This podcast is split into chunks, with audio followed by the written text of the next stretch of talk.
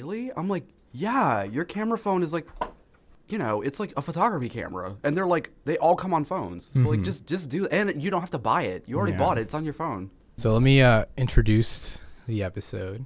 Let's go. Do it. Hello, and thank you for listening to the fairest of them all. Today I'm with my soul sister, International internationally trans renowned artist and designer. trans artist, Yes. sophisticated mama, queen of the dervish. More like you're kind of more like your cousin that's like always on vacation somewhere, but you never know where. Yeah. And you never know who's paying for it, but they're always like never there. And they kind of call you and they're like, Happy birthday. And that's it. And they pop in, and then they Literally. feature you in their stories and all that. Exactly. I you, love your features. you know they're an artist, but like you don't know what art they do and you never actually see the work, but you know they're an artist. Wait, when you say features, do you mean like when I tag you in Yeah, when you tag Oh me my god. The other day, when you asked that question, you asked the question, what did you say? You said, What are the best gay dating apps I, out yeah. there? And I was so tempted to say chat roulette in the fucking thing. I just got like 20 flashbacks in one second at one time. Oh my god. You remember like back in the old days, you would click on an ad by accident and all these different windows would pop up and you'd get really scared because you thought you just got like a virus on the family computer? Yeah. That's what just happened to and it was always brain. pornographic. Literally Like, every always. time. Or like gambling or some shit. Oh my god. That literally is what just happened to me as soon as you said chat roulette. Oh my. Oh, Meagle. Oh, oh my god. Me and my husband, we met on Omegle. Oh, oh my God. god. I'm screaming. We were on the shuffle and then I saw this guy and his name was, you know, falling down the stairs, LOL quotidian. And I was like, let me let me just DM him. she or however it worked. Oh my god, how did it work? It was like, what you do It is. was shuffling. It was shuffling. I remember on chat roulette, like I would go around and I'd match with like these people, and then like you'd be having an awesome conversation, be like, "Hey," chatting it up with some dude in Norway, and all of a sudden he pull out his dick out of Yep. nowhere. Oh yeah. Yeah, and I'd be like, "Whoa!" So funny. And then there was always like that group of like girls who were like between the ages of like 15 and 20. They're all, like, at a slumber And party. yeah, literally. And they would get on chat roulette and like it was hilarious because like you would do the chat and like you know that every single time they got that older guy who was just whipping it out, they would just laugh and he'd probably get off to it. Like he'd be like, please shame me. And they'd be like, what the hell? like, what's your problem? oh my god, Dude, oh my God. people who are like into like um humiliation, humiliation porn and all that. Literally, that was be- like probably their hub, like Mm-hmm. their gathering station. It probably became chat roulette because Omegle didn't have cams. I don't think. I think Omegle was just strictly chatting. It was kind of like think. Skype. Like you could talk to people you knew, and you could also talk to random ass people. So You could talk to people you knew. I feel like you could. I Oh, feel like they had like a setting where you could talk to like a lot of people at once, like all your friends, like five people. I don't know. I did not Correct me if I'm wrong. I might be thinking about something else.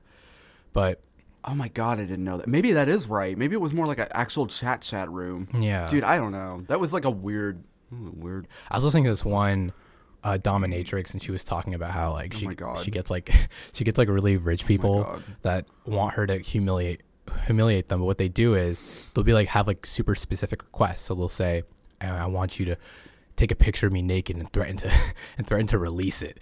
And then like they'll just get off on like her threatening to blackmail them and stuff. It's Oh crazy. God. it's so specific. oh my god. Oh, now tell me you're gonna do it. Uh, here's my bank account information. Steal all the money. Oh my god! You know it's hilarious because it's actually like a real thing. Like that is a It is. legitimate thing. Like there's a TV show um, that I was watching for a minute, and it was kind of funny because it had that kind of like blunt kind of like um, I don't know, like it was kind of it was really blunt humor, I guess, but it was called um, "You're the Worst," and like the what am I trying to say? One of the couples in the main show, that's how like they became broke was the husband like got into that and like this Russian mistress would be like, "You PayPal me money now." And he would like do it and like they ended up being like exactly. and they'd be like thousands of dollars in debt because he just could he had like an addiction. It was so funny. I was like, "Is this a real issue?" That is crazy. Yeah, it's so funny. It's not funny, but it's also funny at the same time because like What the fuck? Are you kidding me? That is hilarious though. It's Oh still very funny. You send me bank account information now, pig. Like, oh my god. I, okay, Honey, right, I'm well, sorry. The groceries aren't going to be here this week. I- Literally, We're just going to have to do. literally. We just get like a huge tub of ramen, like five Literally. ramens for the family. pretty much going to Costco to like stock up on that shit. Ugh. no kidding. Government cheese kidding. blocks. Oh my god. the huge block of cheese. Oh, at, like the whole wheel covered in wax, like the shit you find at like Harris Teeter. That shit. People don't recognize Artisanal this. cheeses. But in, in Napoleon Dynamite, there's a scene where he's making a quesadilla, and he's like taking the huge government block of cheese and grating it. And people don't know what that is. They don't know what government cheese is. He's grating the government cheese on his quesadilla, and then like I feel like I'm the only one who caught that because you know I got family members who are on that.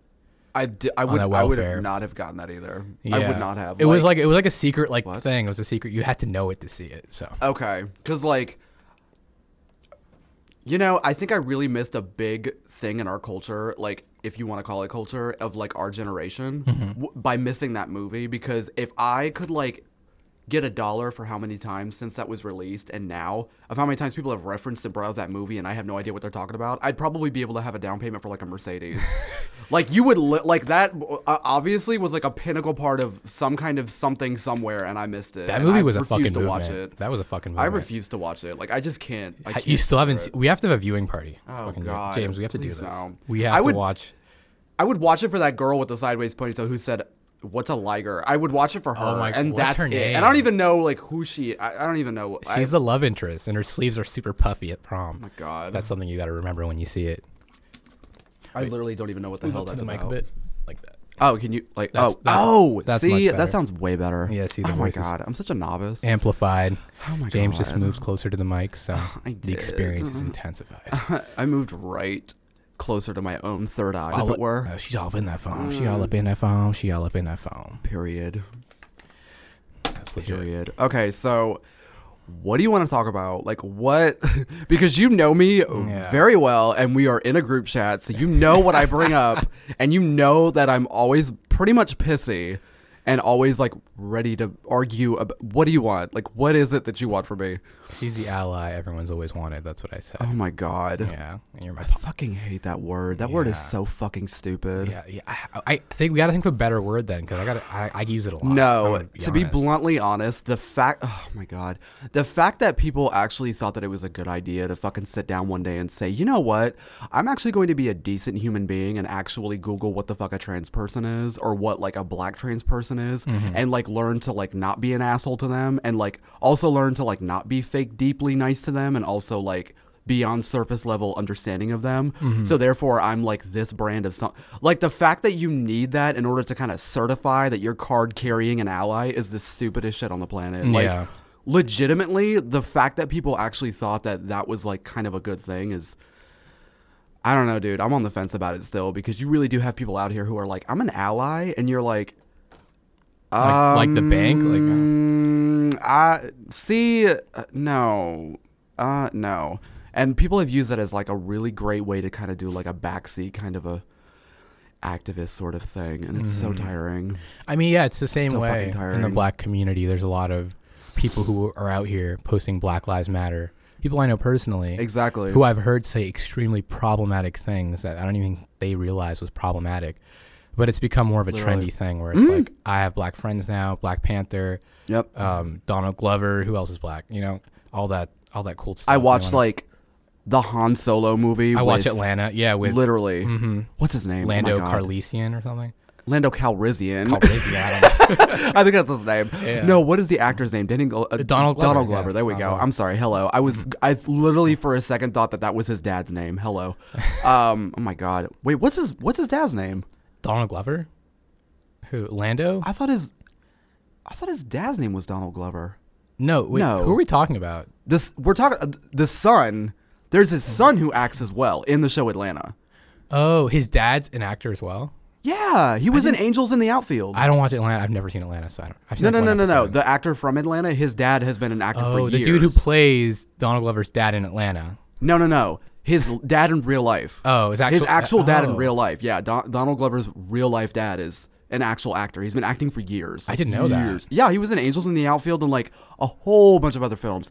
I don't know why I immediately went to Angels in the Outfield. That probably is really weird because it's a very Oh, I never knew that. very abstract I know he grew up Jehovah, so I didn't know. I didn't think his Oh parents my were super god, active. I did not know that. Yeah, he was. He was in the. Yeah, I know a lot of Jehovah's actually, and I know um they don't like. I'm you- googling this. Keep talking. yeah, I know one thing in the in their religion is they don't use social media. Well, some of them don't. They're pretty like anti-social media in a lot of ways. So. Oh, I didn't know that. hmm But yeah, I, I didn't know that. That's that's crazy. Donald Glover's dad. I thought he was like the kind of like the rogue child who like Mm-mm. went out and. No, no. His his dad's been acting for years, like Mm. years. I'm trying to think of other movies that he's been in, but like, I honestly, I, God, I can't even. Th- I know Angels in the Outfield, and he's been in a lot of movies that were like, like the um.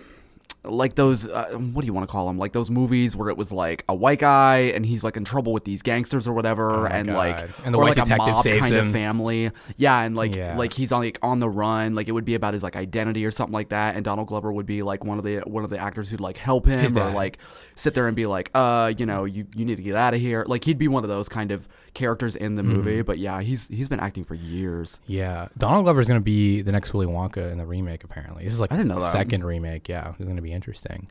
I But well, I mean, I think it's really cool that they made him like Lando. Cal- I mean, that he's doing a lot of white roles, I which is awesome. Like, yeah, like historically why not? white. I don't know if the movie was good or not. I have not watched it, but it's not out yet. Yeah, it is. The the remake of Willy Wonka. Oh no, no, no, no! The Oh. Lando Calrissian movie. Oh yeah, that's not out yet, but it. I-. I haven't watched it. I We'll don't know. it. I don't know. Gene Wilder is pretty good. That tunnel scene from Willy Wonka. Oh my god, that is yeah. the best scene. I was actually I wanted to make that the intro song to the podcast, Oh my but then god! I looked up the copyright and I was just like, Oh my god! I ain't trying to pi- piss off the Oompa Loompas and shit. Yeah. No, you. Yeah, please don't. Oh my Mhm. god! Like that movie. There's no earthly way of knowing Oh my god! which direction we are going. Oh my god. There's no knowing. Is the Grisly Reaper mowing? He's so. The amount of losses that asshole would have gotten nowadays, like uh-huh. it's really weird being in contemporary times and you watch that movie and you're like, "There's no way." Yeah, There's that movie no is really problematic too. The Oompa Loompas are supposed to be Congolese slaves. Did you know that? In the original book, What? the original book, Charlie and the Chocolate Factory, which is the, the original name of the book, I believe, or was it Willy Wonka and the Chocolate? Well, the name of the book is different from the movie. And uh, Roald Dahl, his purpose of Yeah. portraying the Oompa Loompas were as African slaves, and Oh that they were God. Willy Wonka saved them from like the destituteness or whatever, the horrid conditions they were living in oh in my Africa. god. Yeah. Oh my god. I'm surprised they didn't use blackface considering when it was made. Oh my god. Well, I, I mean, if like to be bluntly honest, considering the time period that that movie did come out, I'm surprised they didn't just go with that. Yeah, like the actual- What, like what screenwriter or what director was like, wait a minute, you know, it would be a better take. Like that really genuinely surprises me. But okay, Yeah, that was. alrighty. I mean, applause to that. It's so it, it's so interesting kind of watching that film because you really like in a weird sense you kind of get this really interesting background view like like personal view of like I guess how children from all over the world kind of grew up in that time period because when you think about it they really are from all over the world That's yeah, like a sample of every So kind of demo, speak. not demographic. They're so all white, but exactly like so to speak you like had the TV near- guy. the- back then what they thought was all over the world let's put it that way like come the fuck on but um Isn't it weird that Willy Wonka's bars were sold all over the world, but the only winners were like like four white kids? literally No one's gonna look into that. That's some like N- no kidding, right? Like an Aunt Becky shit. No With kidding. college admissions. That's the, that's the same thing. Exactly. And mm-hmm. like they were all pretty well to do people except for Charlie. Like Yeah. literally come the fuck on. Yeah, Charlie still had white privilege Get the though. fuck out of here. He he still he was still riding on Oh my that. god. I know. And like I- you know what's funny is over spring break they played that movie. I don't know why. They always play. it. I don't know why. It was on Turner Classic Movies and I just happened to turn it on and it was like a Wednesday afternoon at like 2 p.m. and there's Willy Wonka and the Chocolate Factory and I'm like, Yeah. why? Why- Actually- why? Correction: Augustus Gloop was German. He was not, but that was the most international they got with Augustus Gloop. Which is probably not even like a leg- I would and not he was the first one to go. He was the first one Yeah, to fall. He no fell in this kidding. chocolate fountain. No kidding. Yeah, and like, and then he was fat, so he got fat shamed. He was an immigrant, or he was a foreigner, so he kind of got you know shamed for that. But then, but then Charlie, Charlie's grandpa, I saw a really funny meme, which was like, it was like Charlie's grandpa was bumming it all these years until they said he could go to a chocolate factory. Then he hopped right out of that bed. Think about that. Exactly. He's a con man. Exactly. He's a fucking con man. That whole family was like really interesting to watch when because I sat because I was there at home obviously on spring break sitting on my ass and like I literally watched that movie and he is like the biggest liar on the planet. Oh, easily. Like what was that? that was it was a cool depiction of an extremely toxic family where Charlie was like being taken advantage of pretty much because like everybody was relying on him, the kid, and no one else wanted. Thing is, the grandpa could have worked, and we find that out in the later books. Apparently, according to Britt, who's also going to be on this podcast, hopefully, who's our friend. In Oh, I didn't know that. Shout out I just to, read the shout first out to one. Britt. Yeah, really. Yeah. But apparently, I remember she said she said she told me she was like apparently like in the later books he gets like he loses their entire factory by doing something stupid. Oh, I didn't know that. Yeah, because he gets the factory, but in the later books he loses it all. wow. See, I only knew of the one book. Mm-hmm. That's crazy. I didn't know it was like a whole series. See, Yeah. there you go. I honestly, I honestly thought it was just the one book, and like it, ha- it ends happily ever after and all that shit. Wow.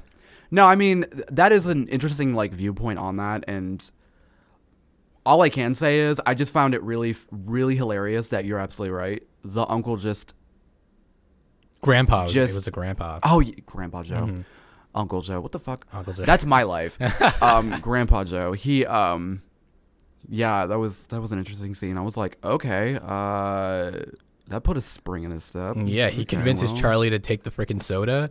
I believe that I can fly over to the moon and ecstasy. And that like scene where they like do the soda pop when they weren't supposed to. Yeah, and that's the one. getting like stuck in the ceiling. Mm-hmm. Oh my god. And they have to like fart. They they burp to like land. Literally. Burp, Charlie, burp. Oh my god. I hated that man. He was a, a wretched human being. And they, Oh my what was that? What was the one thing from the factory that you wanted so bad? And, l- Honestly, the chocolate fountain, people said it was good, but it really just looked like dirty river water to me. I'm No, it looks. I'm Sudanese and it looked like the Nile. No, that literally looked like um, what the shit is that? Ovaltine. Fucking That's Ovaltine. literally no. That's what Ovaltine looked like in a glass. Yeah. Be completely honest. Uh, that's it- not Swiss Miss. That's not like Nesquik. That's literally what Ovaltine looked like in a glass. Ovaltine that had orangey kind watery- of brown. That watery flavor. It was like it poor man's matched hot the- chocolate. Literally, it matched the literal packaging of the fucking jar. It was so nasty. More No. please. Oh my god, that's exactly what that looked like. No, that was disgusting. And then when um, Augustus is like drinking it with both hands, I was like, "You have to be kidding me!" no. And he was so weak he couldn't No. even like lift himself up. He fell in just by leaning in. Oh my god, no. I was like, "No, I can't do this." But to answer your question, that so that scene, that very first room when he opens the doors and like they all just go crazy and like, and you remember in that room they have like the giant gummy bears hanging from the trees. yeah, those, those look really good. those. I would have went ham on all of the gummy stuff in that factory. I would have destroyed it. All the Also, gelatin products. literally, like all of the gummy stuff, I would have killed. And also the mom who's like sitting in that flower patch and she like actually drinks the nectar of the flower and eats it because Yeah. everything in the room is edible. She like dips her hand into it or something. No, she's like sitting She- in the flower patch, it? and she like takes the or no, that's Willy Wonka. Yeah. Willy Wonka's like sitting there, and he takes one of the flowers off the stem, and it's like a cup and saucer, and then he like drinks the nectar from it, but then he also eats it because everything is edible. That I would have tried that too. Yeah. Period. I wonder if anybody made any connections between Willy Wonka and the Mad Hatter because there's a lot of. They're almost the same person, Pretty much, yeah. except like Willy Wonka has more like entrepreneurship skills.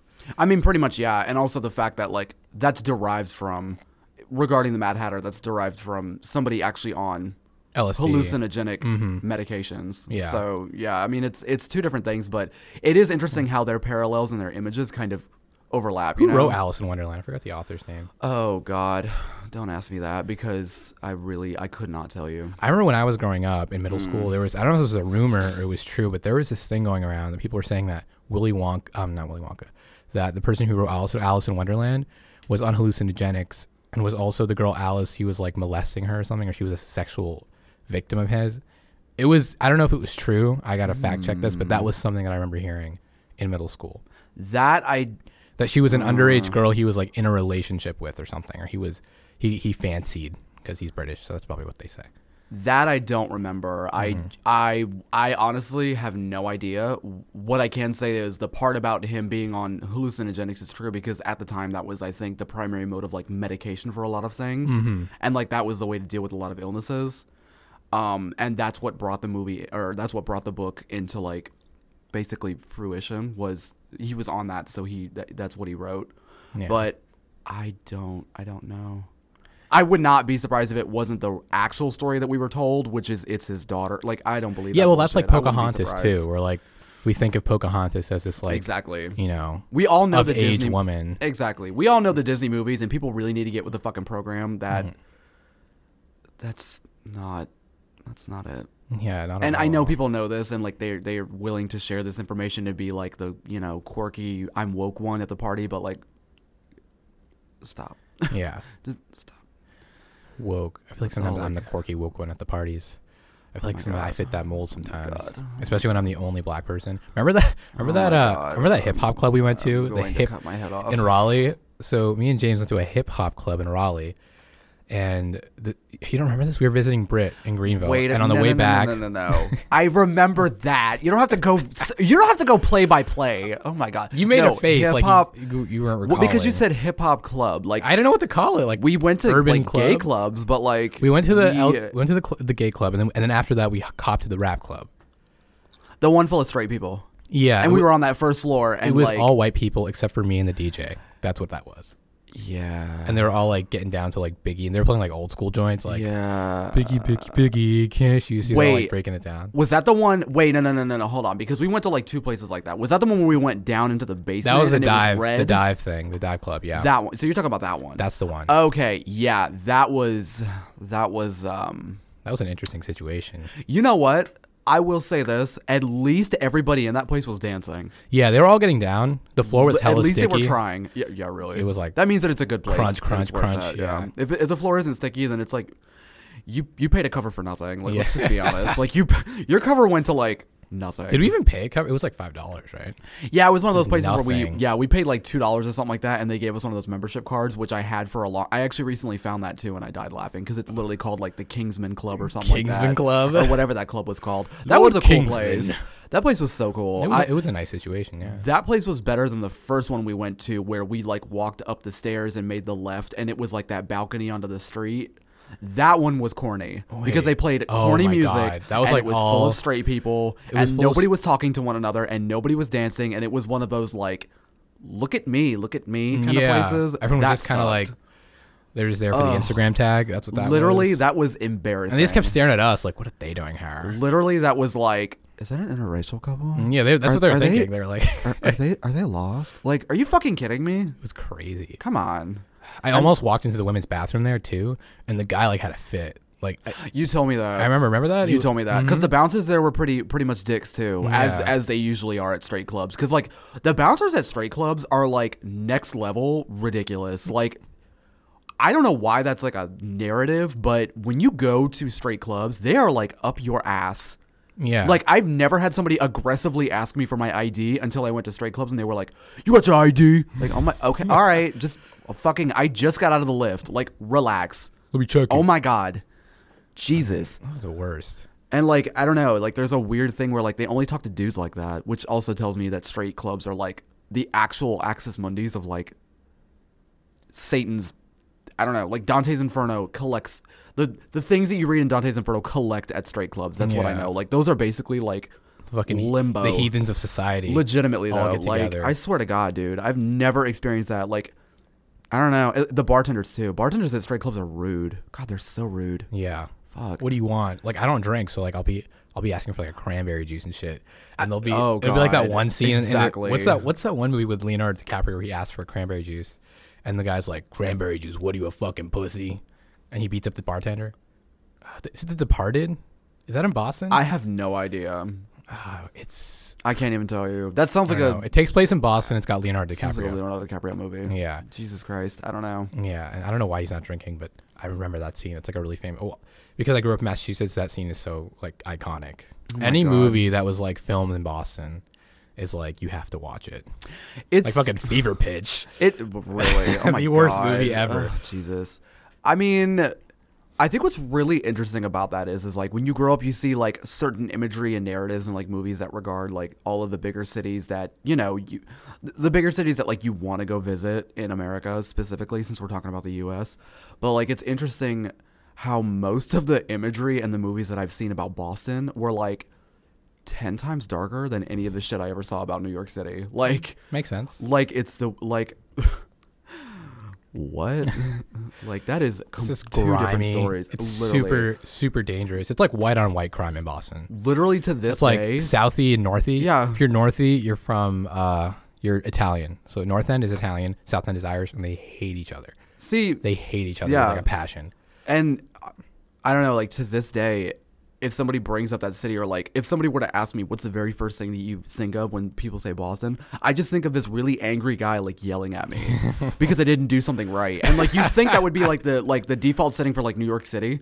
No i literally only think of that with boston. Like i just see like a white guy yelling at me like yelling like horrible shit at me because like I, I don't know. I didn't I like walked in front of his cab by accident. Like that's what I Yeah, that's what and that's I'm what Boston okay. is. Things with with Got Boston, it. there's not enough diversity to whereas you don't dilute the mean white people. Where I feel like in New York, you dilute it because you have a shit ton of immigrants and like like just like people from all over the world. So it's like Yeah. there's a give and take. It's like yeah, they're shitty people, but I get to eat like you know Cantonese food whenever I want. That's actually authentic. Like I- bird soup, like bird saliva soup, which is a thing. like it's I don't know my own travels and my own experience with like the two. If we're talking Boston and New York City, I like obviously you meet New Yorkers, and to be honest, I have never met overly aggressive New Yorkers, and Bostonians legitimately are like, "What'd you say?" Like Mm-hmm. immediately, and I'm like, "I just said hello." Like, hold on, You got a take problem? l- let's just take a breath. Like that's my experience with both. Like most of the Bostonians that I've met that have moved here are like ready at Yeah. all times. I've experienced like most- they wake up ready, and I'm like, Jesus, calm down. it's the South. Like we don't do that here. Tone it down. cra- really? Most of the racial experiences I've had were with people in Boston who are supposedly liberal, supposedly progressive and they're they're really not. Oh my god. They're probably one of the worst. But yeah, the fucking get a sip from the bubbler. I don't even know. You know what a bubble is? It's like a water fountain, oh, and I called it that for the longest time. Yeah, Oh god, whatever. because it bubbles up, bubble, bubble. Oh my god. Yeah, look Well, at it. Look at it bubble. it's literally that and like the stories that my dad would tell me uh, from his youth because like he's from Springfield, Massachusetts, or he well he's from Maine, but like Maine and Boston are not that far apart. Like I think it's Oh, like a with all the- drive. Mhm, it's all the same. Literally, like it's a, it's like a. If you haven't been like to a- Maine and you live in Massachusetts, you're you literally, know, and he's from Portland, Maine, and literally Portland, Maine, and Boston are like legit. You could go there for a day if you wanted to, Mm-hmm. and um, he would tell me stories about what they did back in like the '70s with him and his buddies, and it like long story short, the the stories all ended with them getting into fights. I'm like, okay, Oh, yeah. cool, like mm-hmm. that's how it went. He'd be like, yeah, we'd say one thing, and you know, there you go, that started a bar fight. I'd be like, okay, great, Dad, good, Yeah. good, good, good moments, good times. It's like that crew from it's like the Cobra Kai crew from Karate Kid. Oh my god. That that dude is scary. He still Oh scares me. The leader of Cobra Kai, the blonde dude who's like super aggressive and he's always beating him up for like. You're no talking about the first Karate Kid, the one with like that girl. not Okay. Jaden Smith. Um, with the girl, and then they're like the first scene is Yeah, the very soccer on first the beach. one. Yeah. like the actual. Yeah, he was a he was a dick. He was crazy. But then I saw a video on YouTube, dick. which was like the reason, you know, it was like another perspective where it was like apparently the other guy, I don't know what his name is, the, the dude who moves there, who's like the protagonist, is actually the bully. Where just perspe- it changes the whole. Pers- it's actually pretty good. You should watch it. I forget what the name of the video is called, but it's like a video showing the Karate Kid in a different lens, and he, he Oh. proves that that guy's actually the bully, and the other dude, the blonde dude's just defending himself. But the way the movie's portrayed, because he's a protagonist, they make him seem like the victim, and he's like the harrowing, harrowing figure who rises from the bullies. And Um, that, okay. it was just, I mean, I like I. that's interesting, but we. I mean, from what I haven't watched the first Karate Kid in God knows how long, but I'm. I'm I'm pretty sure that that blonde guy had it coming because he was yeah. Well, think about outwardly it. a dick. Think about the scene, the Halloween scene. That was the scariest beat up I've ever seen. In a movie. What Halloween? At that time. Doesn't he go to a party or He goes to the Halloween party, and that dude, the blonde dude, He doesn't know anybody. is smoking right? a joint. He knows the girl, and he knows them all because they were playing soccer in the first. Right. It's like his first date. Is mm-hmm. that is that what it is? his first invite to like a cool high school yeah, party, right? Yeah. And the girl, I think, invites him, and then he goes into the bathroom and he sees the blonde guy smoking a joint in the stall. The dude who who you know threatened to beat him up like a million times. He takes like a hose and wets his joint from like the top of the stall door. He like takes a hose and like sprays his joint and then runs. And the dude knows it's him and then beats him up. So he kind of he he kind of like you know provoked the situation. I mean, I love that we're deconstructing this movie. This is so. This is not how I thought. It's I a thought. nuanced movie. This is not what I thought I would do with my day. uh, deconstructing the first Karate Kid, like literally coming up with like theories and shit. Um, I don't know. It's deeper than we think. I yeah, no kidding, right? For I mean, the only I did the only reason I not not the only reason I liked the first Karate Kids because to be honest, the protagonist I had a big thing for, like the actual uh, who's who- Oh. the actor's name I I have never been able to remember. the Italian. He has an Italian name. I forget. I, Anthony or something? He, I have no Tony? idea. He was he's he honestly was so fine. Like if you were a '90s kid, you kind of probably had a crush on. or He was the you were an ear- heartthrob. If you were an early '90s kid, you kind of had a thing for him, Mm-hmm. and I did. And um, uh, Daniel-san, and um, the other, the only other Karate Kid movie that I personally liked was the one with uh, that actress who played Million Dollar Baby, and she was like always getting kicked out of school and she hated school. Oh, it was a female version. I never saw. That. Oh yeah, one. oh yeah. Okay, you remember Million Dollar Baby with uh, Clint Eastwood, and he trains that boxer. Is the boxer who's the, who plays the boxer? It's a white woman whose name is a white woman actress, and I never remember her name. Mm-hmm. But anyways, that same woman who plays the boxer that Clint Eastwood trains, she's the Karate Kid in that movie, Oh, and um, it was like the third and last one that they did because they did Daniel's son one and two, and then they did hers, and hers was the third, and um. Yeah, she like Does Daniel that train her or movie. something? No, it, it's still um it's still Mr. Miyagi and um tenured professor, Mr. literally Miyagi, yeah and like everybody. yeah because he like her parents i think her parents like pass away and she's living with a friend of the family's or she's living with like her mom's friend or something and they're living and she's living with her and then and the family friend knows mr miyagi and she like mr miyagi like agrees to watch over her and train her and so like the family friend goes to live at his house in Japan and he comes to America and he like watches out for her. And that's where he Mm-hmm. like teaches her martial arts and whatnot. And she, you know, she like meets this guy and he's like kind of okay, he's kind of ugly. But like they become a thing and like the main antagonist is a dude who's a douche at her school. And like that was kind of I guess the interesting part was she actually goes up against him and she whoops his ass, which Damn, is good. that's- Yeah, like she goes to like this like car show or this like this like thing like one of those like one of those like meetups where it's like on a pier and like it's all these like really rough looking people and like she shows Oh, the up docks. and she Talking about yeah, the docks. exactly and she like actually like fights him and like whoops his ass Oh, like in a Um, Beat It. That's what it is. Literally like yeah the like, she- warehouse area. exactly like she kicks his ass Michael Jackson. that was like the one karate kid that i took away because actually that was a that's like a really good movie Mm-hmm. really good movie Everybody was kung fu fighting. Literally. She has like a- she has like a hawk that she's taking care of on like the top of her school. And, What? like, that's like a metaphor for her really like cool. growing as a person because like the hawk was wounded and she was kind of wounded, and then she's like, "But he has a but she has a broken wing, Mr. Miyagi. She'll never be able to fly again." and Mr. Miyagi's like, "You need to trust the process and trust her." and then she like takes it off and like the you know like of course the hawk like flies away. He's And like- she's like, "Oh my god!" And, like it's like that whole like the narratives you know match up. She's Not the, the, wing oh on here. god. It's the wing in here. He points to his heart. The wing in your heart. If is what she can heal, you can heal. Like, yeah, there's like whole. This whole Does he still try on the wax on, wax off move? He's still doing that? Oh, Of course. It's the basics. Of course. You got to start off somewhere. Of course. Of course. Wax but this on, time, like, obviously, she's not like painting his fence. Yeah. It's not that. Well, he, Daniel already painted it. exactly. Yeah, so Exactly. for Relios. Exactly. For. I'll never get over how that movie was like one of those like you've taught me nothing about martial arts and then he's like wax on wax off right now and then he does it he's like see you learned that will forever take me out like like that learn how to was beat him. That's when he had a black eye too, because he just got his ass honestly whooped. like that I don't know how to fight. that was just like the galaxy brain like moments that we grew up with like oh god In the one with Jaden Smith with Jackie Chan, where Jackie Chan is Mr. Miyagi, Um, even though that's Chinese and it's Japanese, but apparently I don't think they thought Americans would tell the difference. But um, in that movie, instead of wax on, wax off, they had the the whole put your coat on the coat hanger. Like Jaden Smith, and that was his wax on wax off. Or because when he came home, the dude, Mr. Miyagi or whatever his name is, Jackie Chan, noticed that the he would throw his jacket on the floor like a bad boy, and he was like, "No, put it up." And he's like, "No, I don't wanna." And he keeps putting it up, and then he gets strong from that. Look at you, you're ripped. And then they get the next the next level of training, which is uh, Um, on behalf of serving him dumplings in everybody, the in the pagoda. no, on behalf of everybody with taste, keep it. keep it. Yeah, that remake I'm was good. good. I'm all right.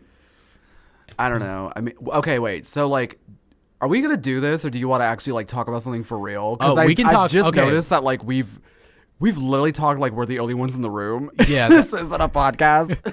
Well, that's what you do. Like this is my slogan is meals on feels and assorted Oh my God. spewing. So Oh literally God. whatever you want to talk about. What do you want to talk about, James? oh my god. How is See, it? I'm gonna go, I'm gonna get deep. How is it being a trans person. In Charlotte, North Carolina? Because I know you. Oh my God. a lot of Okay. negative experiences. You know, she used to visit me when I was at work, when I used to have a job in Oh Uptown, and I would just notice the stares, which was horrible. And it was mean spirited, and it was wretched, and I wanted to pummel each of those people, but I couldn't because I was working for the man.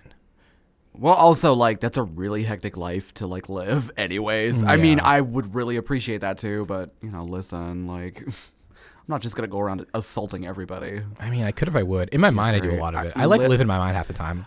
See, okay, and that's why that tweet that said the signs that woke up ready to fight, and it was like Virgo, Cancer, Sagittarius, Aries. Like that's why I know that that's a real truth. That thing we wake up ready. I swear to God. One tweet, one little Instagram story. Honestly, like that's Yo, who's you know. Nipsey Hussle? Who is okay? No disrespect, he's an awesome person, but I didn't know who he was until he died, and I'm not going to pretend I did. Same. Like a lot of people Same. posting stories I- of people. You know, name one Nipsey Hussle song. He's an awesome person that I'm learning about today or yesterday, anyways. But you know, yeah, I I'm not genuinely gonna. didn't know who that, was. That shit made me ready to fight because I was like, listen, like stop.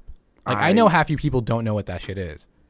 He's not in a song with Drake. You don't know who he is. I literally had no idea who that was. I honestly, and the name didn't really denote anything anything to me. Like I was like, I have no idea if this is a woman, if this is a trans person, if this is like Like I had no idea. Like, I was like, I asked that's what's a very literally, it's a very that's a very if we're being serious, it's a very broad name. Yeah. To- like I literally had. No it sounds like a type of was. I was hustle like, you would like go about. Go about. You know, like Well, it's just like I'm not hustling. Uh, I'm Nipsey hustling. Like it's like an adjective for like hustle. Ex- well, It's it's, also like hustle. it's one of those names where like you know when you say Kyle, you instantly have an image of who that person is in your brain. I think of fucking like Kyle like you have like a de- you have like a default person. When they said when I kept reading Nipsey Hussle, I was like, I have no idea who this is. I this could be like a performance artist for all I know. I don't fucking know.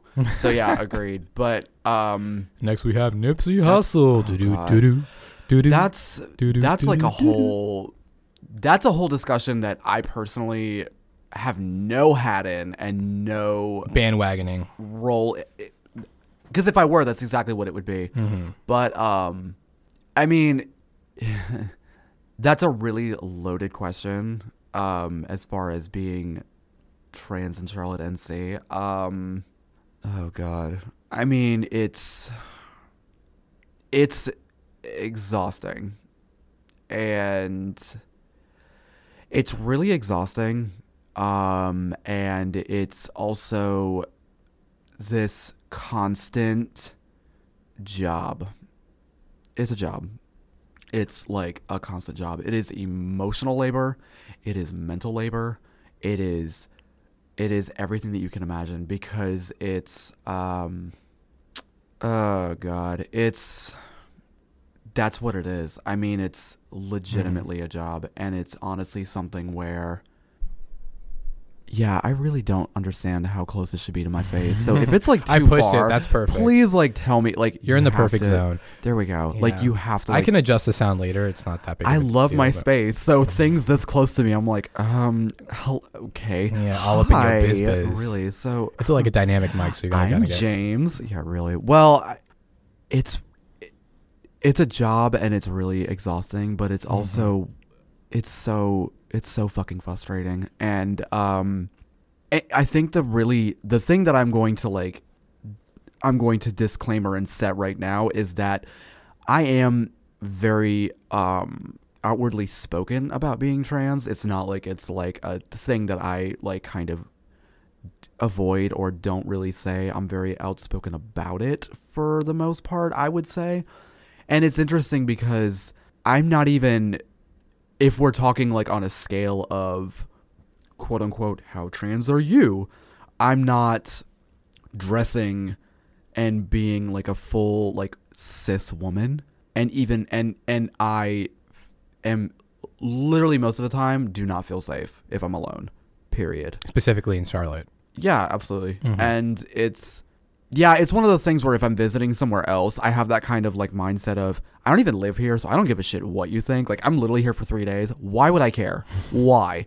But when it's your home and it's like a very small pond like Charlotte, oh my god, it's so suffocating. Yeah. It's so suffocating. It's ridiculous because I don't think people truly understand how small Charlotte is when it comes to social Oh, being definitely. social. People I really can't like express that enough that you have to actually watch everything that you do in the city Yep. because legitimately we only have and you and I've talked about this. We only have like what, 3 gay clubs here? Mhm. 3 gay bars here? Like 3 or 4 maybe.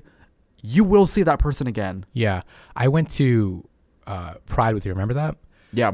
And when we were there, everyone knew James pretty much. You just got like bombarded by people who just recognize Yeah. you, and and it's a very tight knit community. Because, is. because you guys are so kind of ostracized in Charlotte. You kind of become your own little incubator Exactly. when you have to be. It's like a safety issue. Exactly. Like it's that it's a safety issue, but it's also one of those things where you when you grow up in in in the south and when you grow up in a city like Charlotte that doesn't exactly have a lot of things regarding the LGBT community unless you actually seek it out. And by seek it out, I do mean you know the right people and you know what to specifically Google. Yeah, Reddit It's and stuff. Literally, like, it- oh god, I, Okay. oh god, if you want to, I would not go to that site for shit. Oh Jesus. Oh, like, I use it for like live streams.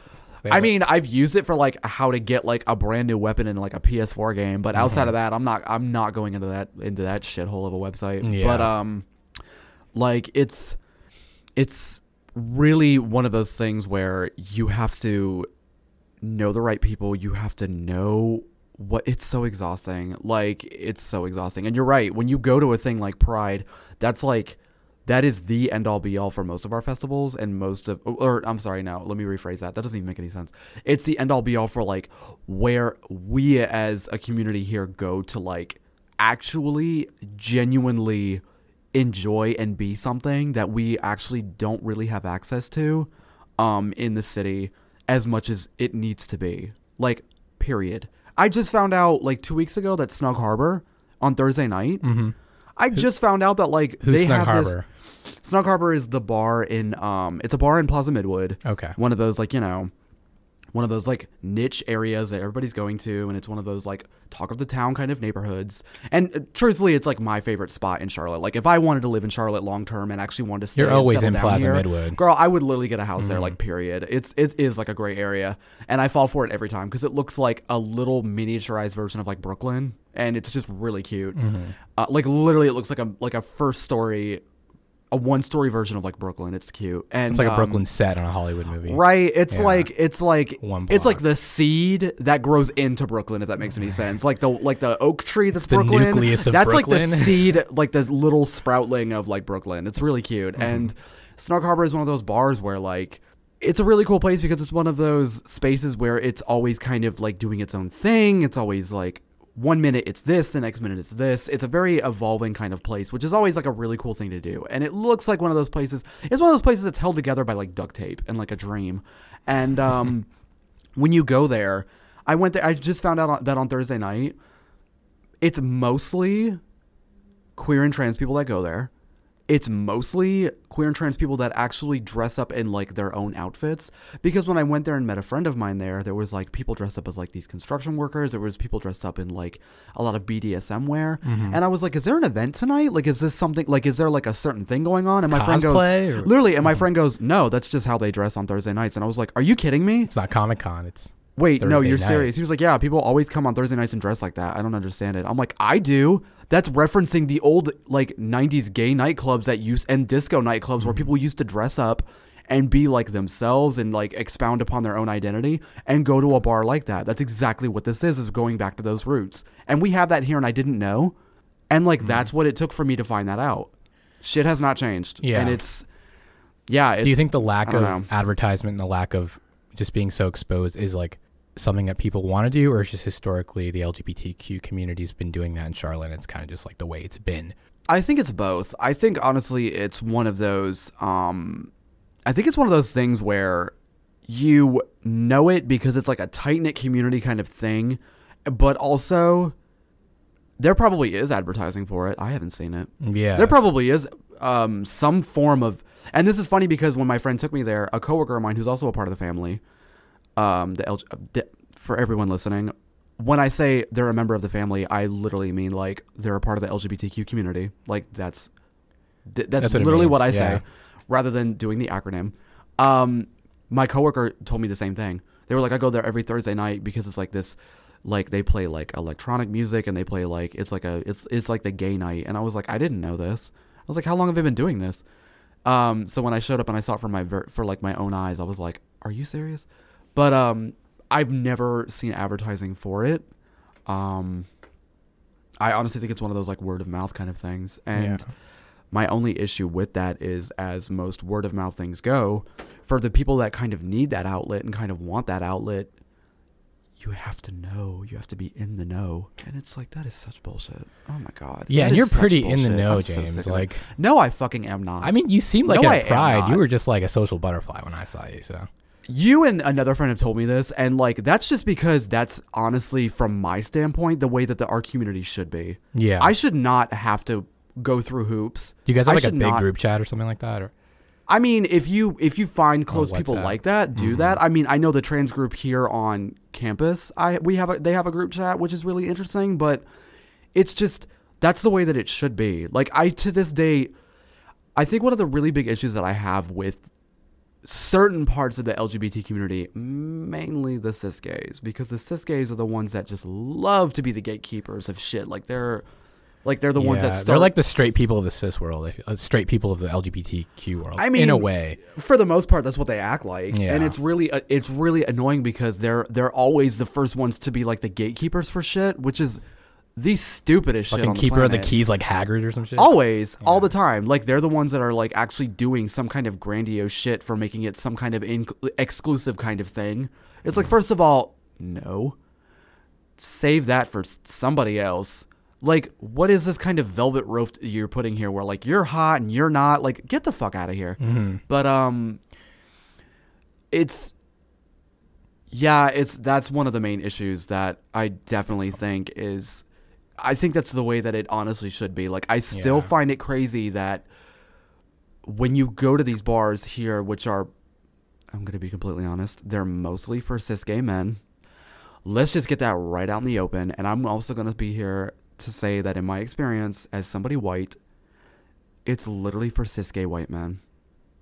And that's where the issues really arise because the blunt honest truth is, is if you talk to anybody trans and they go to certain bars here they will tell you flat out my experience was not good i'm like yeah because guess what it's for cis gay men it's run by cis gay men it's owned by cis gay men and it's a place for cis gay men to essentially go there and be cis gay to men. fuck the person that they see on Grindr that they didn't have the balls to DM, and they see them in public, and even then they won't even fucking do that because I've been in that situation where I've had somebody message me on one of those shitty gay apps, and they're standing three feet away from me, and I'm like, you have to be kidding me.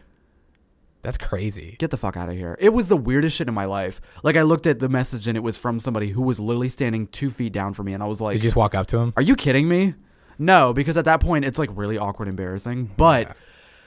that's that's that's what it is. I mean, that's legitimately That's definitely a thing annoying. in the LGBTQ um, uh, family unit because I was watching I was watching an episode of Queer Eye, and there was an episode with a uh, trans person, and she was Mm. uh, he was saying that um what's his name Tan, Tan was saying that he had never actually met a trans person, or been a friend friends with a trans person. Okay, I don't know how. Get a get a you know you want to say something. But I was just saying within the actual LGBTQ community, there are like a lot of like differing. I mean, that's the thing. I never noticed that. spoken to a trans there's- person. That is the dumbest shit I've ever. Yeah, heard I don't know if Oh it was spoken. I don't know if it was spoken, but it was like I never met or I never interacted. It was something I never had a friend who was trans. It was something like that. Well, I was surprised oh because I thought that you What know. the fuck. No, that's a very common. no, that's a very common thing, and Yeah. so there's two sides to that. One, the one side is okay, all right. So what now, Tan? But the other side of that is that's a common narrative. Yeah. I think it's really interesting that from the outside looking in for a lot of cis hetero people, I really genuinely think that and and you know, this is good that people see it that way. That we're this kind of like very open and welcoming community, which we are. But it's funny when you're in the community yourself, there there I mean, we're just like every other every other community. We do have things that we need to work on. We do have things that are issues. We do have discussions that need to be had. We have topics that need to be brought up. We have walls that need to be broken down because they're the main things that nobody wants to talk about, but they're right there. It's like the elephant in the room. And it that's literally a common thing. A mm-hmm. lot of cis gay men in the same kind of avenues and circles as, you know, the queer eye boys they don't speak to, t- to trans people. They don't speak to queer people. They don't speak to non binary people.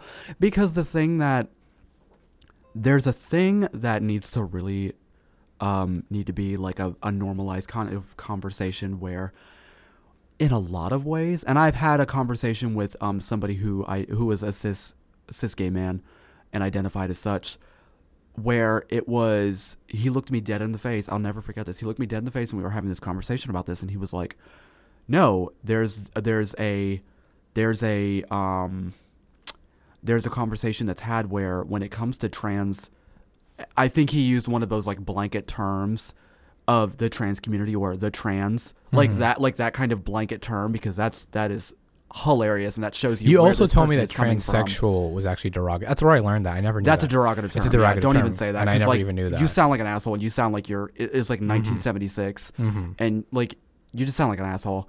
And um, I'm like I'm talking to this this cis gay man, and he literally says when you're like somebody told me that, and I think this was a coworker of his that was also gay as well. He's he was like my coworker told me when it comes to the trans, you're never gonna get it right, and you're always gonna be you know, you know incorrect, and you're always gonna be like triggering somebody and this that and the other. One of those bullshit narratives, and that's literally how cis gay men view it. Period. That's it. That's that is that is cisgender male identity as a whole. Is they literally see it as a lot of work. They see it as a lot of like there's a divide there. Yeah. There is a divide there. And it's hilarious because most of them don't respect you. Most of them have nothing to do with you because outside of cis outside of cisgender male gay identity, it's basically cis women and other cis gay men. That's about it. Mhm. That's about as deep as it gets. Because and I said this I said this in an angry out I said this in kind of like an angry rant to somebody one time, but it's getting to the point where it is to the point where gender nonconforming, queer, non-binary, trans people need to not only be need to they need to be not the only ones in the LGBT acronym community that actually look at things critically and think analytically and actually fucking look at things in a very critical lens. Mhm. Like that's it. Like I'm sorry, I hate to be this person, but cis gay men are walking around like it's the fucking 1990s and we're on Queer as Folk, and it's tired. It is tired. Yeah. And I'm tired, and I'm so sick of having the one-dimensional conversations with them, because literally it comes from that same place. And I'm not dishing on anybody on Queer Eye. I'm not saying oh you're less woke. I'm just saying it's 2019. Why? And you have to be kidding me I like mean, what kind of propaganda is that? What are you talking about? You don't you actively say you don't know anybody trans. Yeah. First of all, th- that is that is like the most extreme statement that I've ever heard. Probably for viewing, probably for tears, probably for probably for all of probably for the demographic that Queer Eye goes for, which you know go off whatever, get your ratings, I guess. Yeah, but that I is feel like I don't Queer Eye is mostly statement. for straight people. Most of the people who watch it are cis. It it's for a lot. oh, and let's tell them what cis means, if you don't mind. um, I don't know. I don't think all of them know. cisgender is basically so when you're born and you're you're labeled as male or female and you're raised as male or female by your parents and you're garnered or you're basically labeled that by somebody in the medical field and you you know are raised in that identity and that's like your identity and that's you and that's how you 100% feel and genuinely are that's what cisgender means mm-hmm. so if you're deemed male at birth You identify with your birth raised gender. exactly you're it is. raised as male and you're you know raised being identified with male pronouns that's what you're comfortable with that's who you are Mhm. 100% that's what cis is so when i say cis gay men i obviously mean cisgender you know a male assigned uh, assi- assigned male at birth raised as a male identifies as male and gay men obviously yeah there we go Yep. You were So- also telling me that God. the LGBTQ community has a lot of issues with colorism and racism, mm-hmm particularly for black mm-hmm LGBTQ community yeah. members. For years hmm And it actually mirrors kind of things I've witnessed in other communities where they kind of take the greater, the mac, the macro community, kind of becomes a reflection of them, in a way. What I'm saying is the greater community, the greater society, has an issue with racism and colorism in America, particularly. mm-hmm So the smaller LGBTQ micro situation community kind of replicates that because it's they kind of they're kind of taking cues in a way from the greater influence, which is the culture that they're in. I've seen that in a lot of other communities, particularly the Muslim community, which I grew up in, where colorism is a huge issue, mm. racism is a huge, huge issue. Unlike any I've ever, I've experienced most of my racism in the Muslim community growing up. You know, I always felt inferior in ways. I was made to feel that way by you know some of my other counterparts. Mm. So when I when I look at that, I see that kind of the greater threat, the greater issue is isn't it's not really the LGBTQ community's fault that there's racism in there. I feel like it's comes down to white supremacy in the greater culture. Whereas, like I was telling you the other day, that most white supremacists aren't even white. Not most, let's say a lot. A lot of white supremacists aren't even white. They're just taking their cues from the influence because everyone wants to be on the winning team or associate with it. So everyone is in a way trying to associate with whiteness, associate with whoever's on top, because we all want to wear the jersey and, and you know cheer the team and be a part of it in any way we can. So associating with whiteness is disassociating from blackness as much as you can, which is what I've witnessed in in my own community. Mm. You know, the Sudanese community as well, um, particularly in the context of the U.S. is is when that happens the most Mm. because of the stigma put on being black or being African. I mean, well, thank you for sharing that. Oh yeah. Because you and I, I, this is interesting doing this podcast because um, you and I talk about this, and we talk about this in like when we're hanging out, like kind of like in our free time, like when you and I have the schedule to like l- both link up. But this is, I think, the first time where we like are personally kind of actually going in depth into our own experiences, like in depth. Definitely. Um, thankfully, not in front of a live studio audience because Jesus Christ, I would fall apart. Oh my God, no. Holy shit! Uh, thank God podcasts exist in With, that, like, a laugh track aspect. and, like, yeah, a re- oh god, clap. Yeah, just for like, yeah, really, just to like break the tension. Like Yeah, that's what we would do. Uh, I have like one of those like automated like fart noise makers. We have a Like, oh little my icebreaker game before to Right, get things going. Right, one of those like whistles that they would do, like f- to like for like the sound of like. Yeah, I, like pu- I pull out my cootie catcher to kind of you know right? entertain the oh my god, entertain the audience. literally. Mhm. Well, no, you're abs. No, I mean that's an important conversation to have, and that's um, you're you're absolutely right. It's it goes back to my earlier point of it's it's we're at the point now where Google is free. Um, it's out there. Have Like, we ever all had of to it is out there. Have you ever had to pay for Google? Just thinking. Jesus Christ, I fucking hope not. No, I mean, no. technically, if you're paying for internet, I guess that's equivalent to that. Like I, That was a net I guess- neutrality thing, right? Wasn't that like a thing? you know, I guess it's like like if we're being completely literal, I guess it isn't free because you're paying for the cell service. You get my point, though. Yeah, it's I not like every time you click this click the search button, it's like Your- a piece of you your have to- soul falls the- Exactly. like I get a PayPal notification. You just got charged by Google. You know, th- a dollar. like some, you know, one of the like yeah. our typical like contemporary version of like paying for something. Mm-hmm. But um, it goes back to the fact that specifically talking in the LGBT community, the trans, non-binary, gender non-conforming, like we can't be the only ones doing the work, especially trans, gender non-conforming, non-binary, black and brown individuals. You, it's it is to that point we cannot be the only ones looking at shit critically and analytically and like actually putting out the work and doing the work that people refuse to not only listen to but like not even remotely like get within 30 feet of and be relatively uncomfortable and for the reasons that you state. It's ridiculous. And you're absolutely right. I wouldn't i wouldn't use the word that you stated earlier replicate because from obviously it's obviously it's ingrained Yeah. in American culture. It's ingrained in American society. It's in American history. I mean, it's ingrained. It's in the water. Yeah. And, um, yeah, it definitely it definitely comes down you to like- the LGBT community because it it boils down to the fact that those certain dynamics are in the LGBT community as well. Yeah. White cis gay men are like for some fucking reason the mastheads.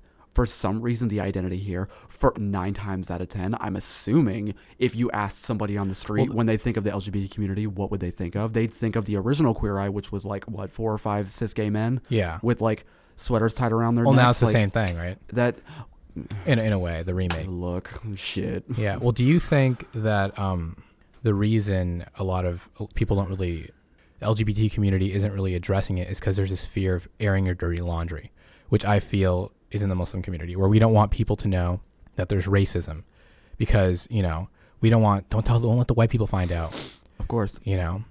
And also back on the thing you said about the LGBT community, with where you know for some reason whites white people are still on top in that community, Mhm. specifically specifically cis, um, cisgendered, you know, gay white men. Gay men. Of course, yeah. Gay men are on top.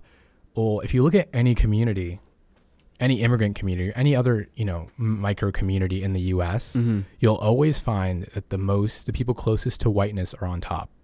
Mm-hmm. The people with you know, think about it in in the Muslim community, I can say the people with the fairest skin, the people who look the whitest, are Mm. usually kind of running the show. Not directly, but it's it's clear there's some sort of color hierarchy. There's a proximity. Yeah, Of course. proximity. There's literally You're at the top of the be- pyramid Exactly. because you're closer to the white pyramid. it's easier to ascend that. Like Yeah. hands down. Like Definitely. period. Like it's easier to access things. It's easier to like do what you need to do to get to that higher level. Period. and the Yeah. fetishization of Yeah. white people is is super real and it's not talked about enough. That people view whiteness as this brand, this kind of designer purse. You know, having a white man or a white woman on your arm is considered very fashionable or get you likes on Instagram or something like. You it's know, like a shitty it's a com- yeah. it's- but it's people are ingrained to believe that, which is an issue as well. But you know, it's something I've just noticed growing up. Mhm. You have hierogamy situations where hierogamy is basically marrying into something you a status you feel is inf- is superior to your own. It's That's It the is- anthropological term. literally it's and you're absolutely right it's it's conversations that are that that need to be had repeatedly until people fucking understand it because i'm not kidding you i am beyond tired with hearing the most bullshit counter arguments from the cis gay community that i have ever heard in my life mainly cis cis gay What are some of those arguments? it's ridiculous in regards to what we're talking about specifically Mm-hmm. it's it's if you and this is a very prominent thing but go onto any of the gay dating apps and i'm not kidding you the bullshit veneer is still out there. It's either people who are fetishizing anybody who's not white or it's people who are outwardly spoken in the most in the most harmful most toxic way. Yeah. i will not date anybody who is not white Like Period. I've seen that on oh, like Tinder. they openly say the N word. They openly are like, I'm not looking for the N. I've literally had friends message me and go, I am beyond done with this app, and I'm like, what are you talking about? And they're like, I just saw somebody's profile and it said I am not dating insert N word. I'm like, are you fucking kidding me? And they're like, no, that's a prominent thing that I see. And I'm like, you see it often? They're like, yeah, all the time, all the time on these apps, all the time on the gay apps. It's a prominent. It's a very yeah. It's a real See, that's fucking why gotta thing. go on chat roulette. None of that. It I is. Oh, that. gee, yeah. That's That's any all. better. Oh God, that's just the. Oh, what, what- I have. I'm such a pleb. I need to get on that. But that is a very prominent thing that people legitimately do not understand, and this is also a conversation that if you bring it up with most cis gay men, I'm not even kidding you. The usual go-to excuse is, "Well, I don't see that," or "I haven't experienced that," hmm. or "I don't see that on people's profiles," or my favorite. I mean, we all have preferences to We what all we have go preferences. for, and it's like, get the fuck out of here. First of all, I had a Persian friend who, for some reason, randomly told me that he ne- would never find a black woman attractive. He just he just said, "No, I don't like. I'd never find a black woman attractive." And I was just like, and I was like, you know, I was like in high school, I was like even Beyonce, and he was like, especially Beyonce. He didn't say especially Beyonce, but you know, he was like, no, I don't even find her attractive. I was like, okay, so I think there's this very thin line between preference and racism, Mhm. especially when the the They're and the anti-preference, yeah, pretty much. they're one and the same. For me personally, and this Well, is just me talking. What about the one and preference? same. Only if the preference is racial. What if the preference is like I like guys or girls with brown hair, or like blonde? Blonde hair is kind of teetering too. I mean, it does play into the beauty standards that are normed. Period. I mean, it, they definitely play into a very racially charged um, beauty standard that we're still in today.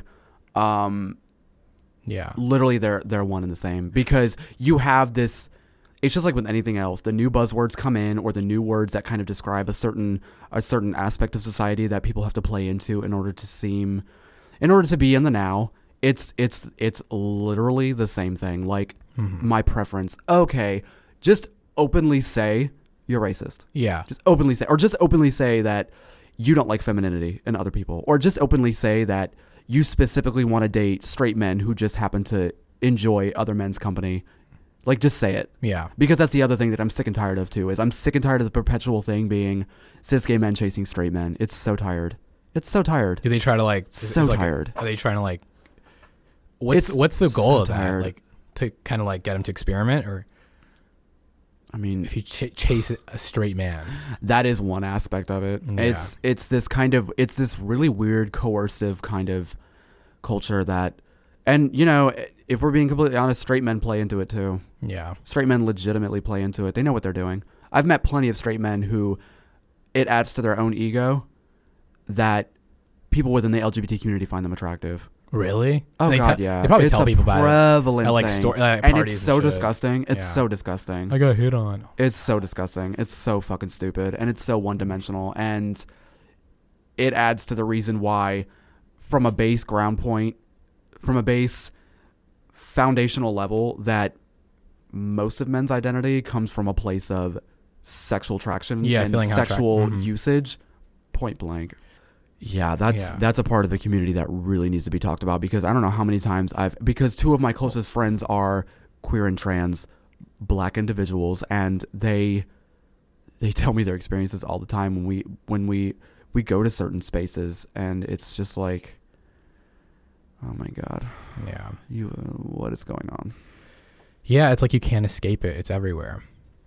You know, back to the colorism thing. Um, we were saying that, you know, blackness is either super avoided or it's r- people run to it as a part of a fetishization as well, right? mm-hmm. So I feel like I'm fetishized a lot. So I was on this Muslim dating app, right? Don't ask Mhm. why. Don't ask questions. I was just on it.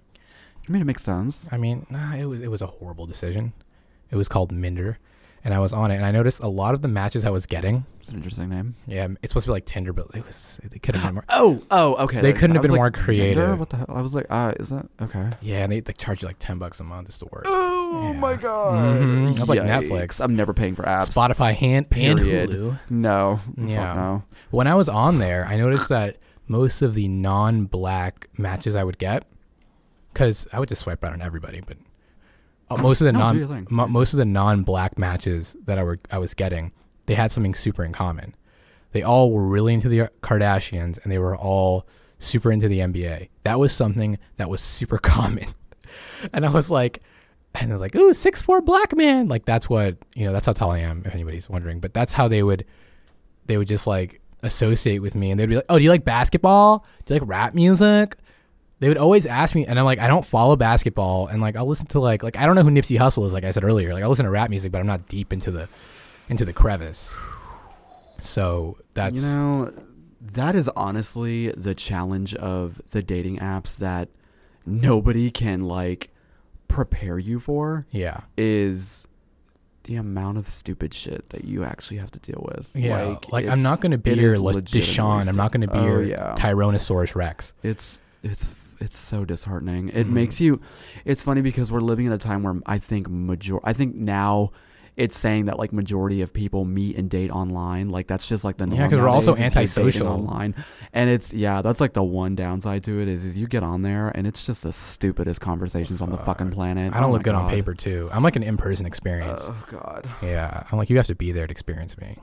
Like when, when you go and you freak, it's like LinkedIn putting putting down a resume. But you got to go right. So let's we can. Wrap, No, we don't. No, I, don't, I actually sure? no. But time? do you want to take a quick break because I actually have to go to the bathroom. oh, we can take a break. Let me pause it. Lit. Uh, Corn nuts. Please. Pop tarts. So It's- James is back from her tinkle Oh, boy, and did brought I have to go. herself some pop I, tarts. I had to break that damn open, baby. Ugh. Period. Did it, did it make a noise? Did you hear it? Was it like a, a rushing? It was like that movie, the like the Perfect Storm. It sounded like that. Oh my god, the perfect. Oh I my haven't, I haven't seen that. The plumbing was shaking. Release the hounds. Guggenheim. Literally one of the best gay couples on the planet because I kind of identify as Smithers in like all of my relationships to a certain extent. Smithers. Wait, which movie is that from? The Simpsons, the one you just referenced, you oh. dodo bird. Release the Hounds is not from S- S- Smith. Oh, oh like, he, yeah, he is gay. I totally forgot. Mr. Burns and. Smithers, right? Yes, I totally forgot That's Mr. that. Burns. But they didn't come out until like later episodes. It was always suggested. Oh, I don't know. And well, it was always suggested that Smithers was the one who like legitimately has an infatuation and obsession with him. Like was he, he like loves the, him. I thought he was like the boy slave. It was like that relationship because Really he was, was. like, you know, there was a lot of money involved in the dynamic. so- Exactly, but he actually genuinely loves Burns. Like he, like there was multiple episodes I think where he would like take a took a bullet. he him. literally yeah like Yeah. I think there were a couple episodes where like Homer would be like the personal assistant of him. And like Smithers would be like, "I'm gonna, I'm gonna literally kill you. Like, I will honestly kill you if you take my man." Yeah, I remember that. And then Mr. Burns owns the nuclear fact, nuclear reactor He does, yes. Thing, he yeah. is Homer's boss. power plant. Yeah, the maniacal, capitalist-driven asshole that we all know. Lisa was like the the bombest person on that show, though. I feel like in the family, I wasn't a Bart fan. I was like, I felt like I was just more like a Lisa. Uh, Bart was too. I feel like Bart was the kid who bullied me in school, so I was like, I always associated with Lisa. She was too. He was too. that makes sense. I can kind of see that. Yeah, I- Bart was yeah. a dick. I can kind of see that. I do feel like Bart is probably one of those guys who like, The latchkey kid, yeah, super mean. he's probably one of those guys who's like, what kind of guy is he like? He's kind of like those guys that. How do you describe the people that we've met? They watched a lot of Rocket Power. That's That shit got them. specific. That shit got them amped. That's like really specific. Yeah, and they Um, always identified with like one person from the show. Like. I'm more of an auto. Yeah, I guess he just kind of like really encapsulates that kind of like burnout dude Yeah. for most of the 90s movies who like was always late to class, literally never did any of the homework, had like the worst attendance record. All the Period. small things. God. that that dude. No kidding. Well, like he's running through campus. Blink 182 is always playing, or like All American Rejects is playing lightly in the background. True. I will not go Okay, I Uh, get me home. And then we'll go on Good a times. little windmill. You ever realize that part of the song? what the hell? And all the small things at the end, he's like, and then we'll go on a little windmill. And I don't know what that means, but the song's good. Are you sure that's the lyrics? I swear. That look it up. So funny. Look it up. That's so funny. I gotta do that. Yeah, we'll go on a little windmill. I I, like- hate that. Mm, yeah, let's all go on the windmill, guys. What? Everybody on the windmill? Yeah. All right. I thought this go. was punk. I'm leaving. I thought you I thought it was being edgy. This is stupid. We don't agree with society. This is stupid. Society. You know what show I fucking love? Portlandia.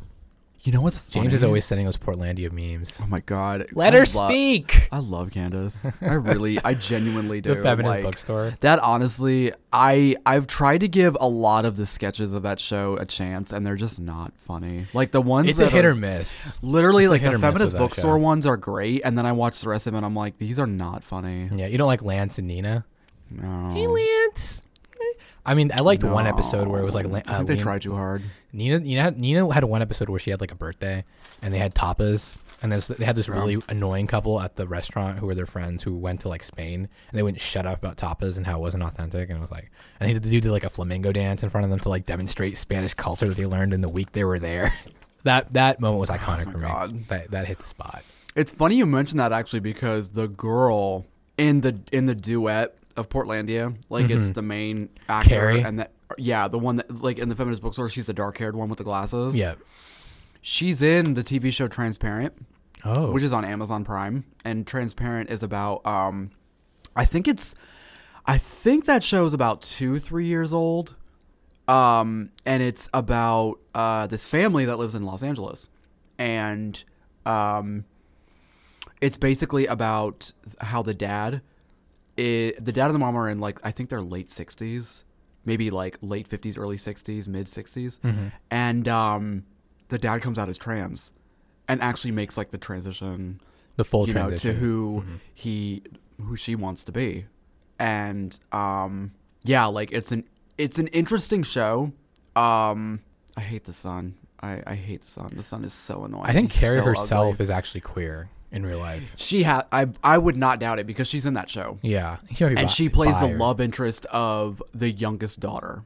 in Transparent. Okay, Mhm, Yeah, and, they got some steamy scenes, I imagine. Of course, like they actually become a couple Mhm. because they're really close friends.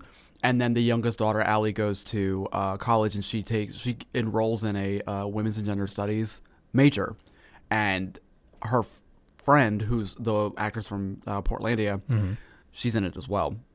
And um, yeah, they end up being a couple and all of that. And it's funny because she's the exact same person that she is in Portlandia. Like her acting does not The change. personality. She's the exact same person. Like she's always like that super serious, can be funny and edgy and and happy or sad, but still have the same facial expression. well, the, the cool thing about all of that, like her and the board. Fred Armisen, they're not actually like naturally, they're not comedians. So Fred started off as like, and he was like a punk rock. He's like a musician, and then Carrie was also a musician. Like that's how they know each other. I'm pretty sure. So they didn't really go in. They didn't start off in acting, and I feel like those actors make the best actors because they don't try as hard. Where I feel like comedians or actors who are in it forever, they're always just trying to get a laugh, and they'll just do anything. Where it comes off more organic when you're just kind of right. you know you know you don't have that see what you're saying. background. You Yeah, see what I'm saying, right? no, totally. It kind of comes a little bit more naturally. Yeah, and that's why that's what I like Portlandia because I feel like it's a little more organic than Yeah, you know what? And than see- watching like SNL or another sketch show. oh which is god, like, no, super oh, in your god, face. No, that girl SNL has not been funny for years. Yeah, I was more into that shit Mad has never been TV. funny. Mad TV was amazing in its heyday. I mean, I was that dude, man. Fox. And you know, most people would disagree with you. Like I've actually met A multiple lot of people, people who hate are Mad like TV. I was super multiple into it. people who are like, they've looked me dead in the face and went, "Mad TV was never funny." I was like, "What? I felt like You said never? That's a really tall order. Never. It was never funny. ever. You've seen like every ever, episode. ever, like ever, ever, ever. It was Okay, edgier got than this. you. They did things SNL it. wasn't willing to do. Like they did a lot of race based stuff that SNL was like super shy to do. Oh, And that was in the 90s. God. Okay, or that like in two, early 2000s. that fucking episode where they like make this like boy meets. They they did a skit right. Yeah. where they made a Boy Meets World episode, but like the main characters were black. and like there's like a scene in that skit where like they cut the cameras and they're talking to the actors in the skit and and like the person doing like that like it's like a it's a guy doing a documentary and he's like we're now on the set of the brand new show i don't remember what it was called he's like and it's got the two and the two actors are black actors and they play the main characters in this show let's go ask them what it's like being on tv and they and deborah messing the the actress who used to do the whitney houston impersonations Yep.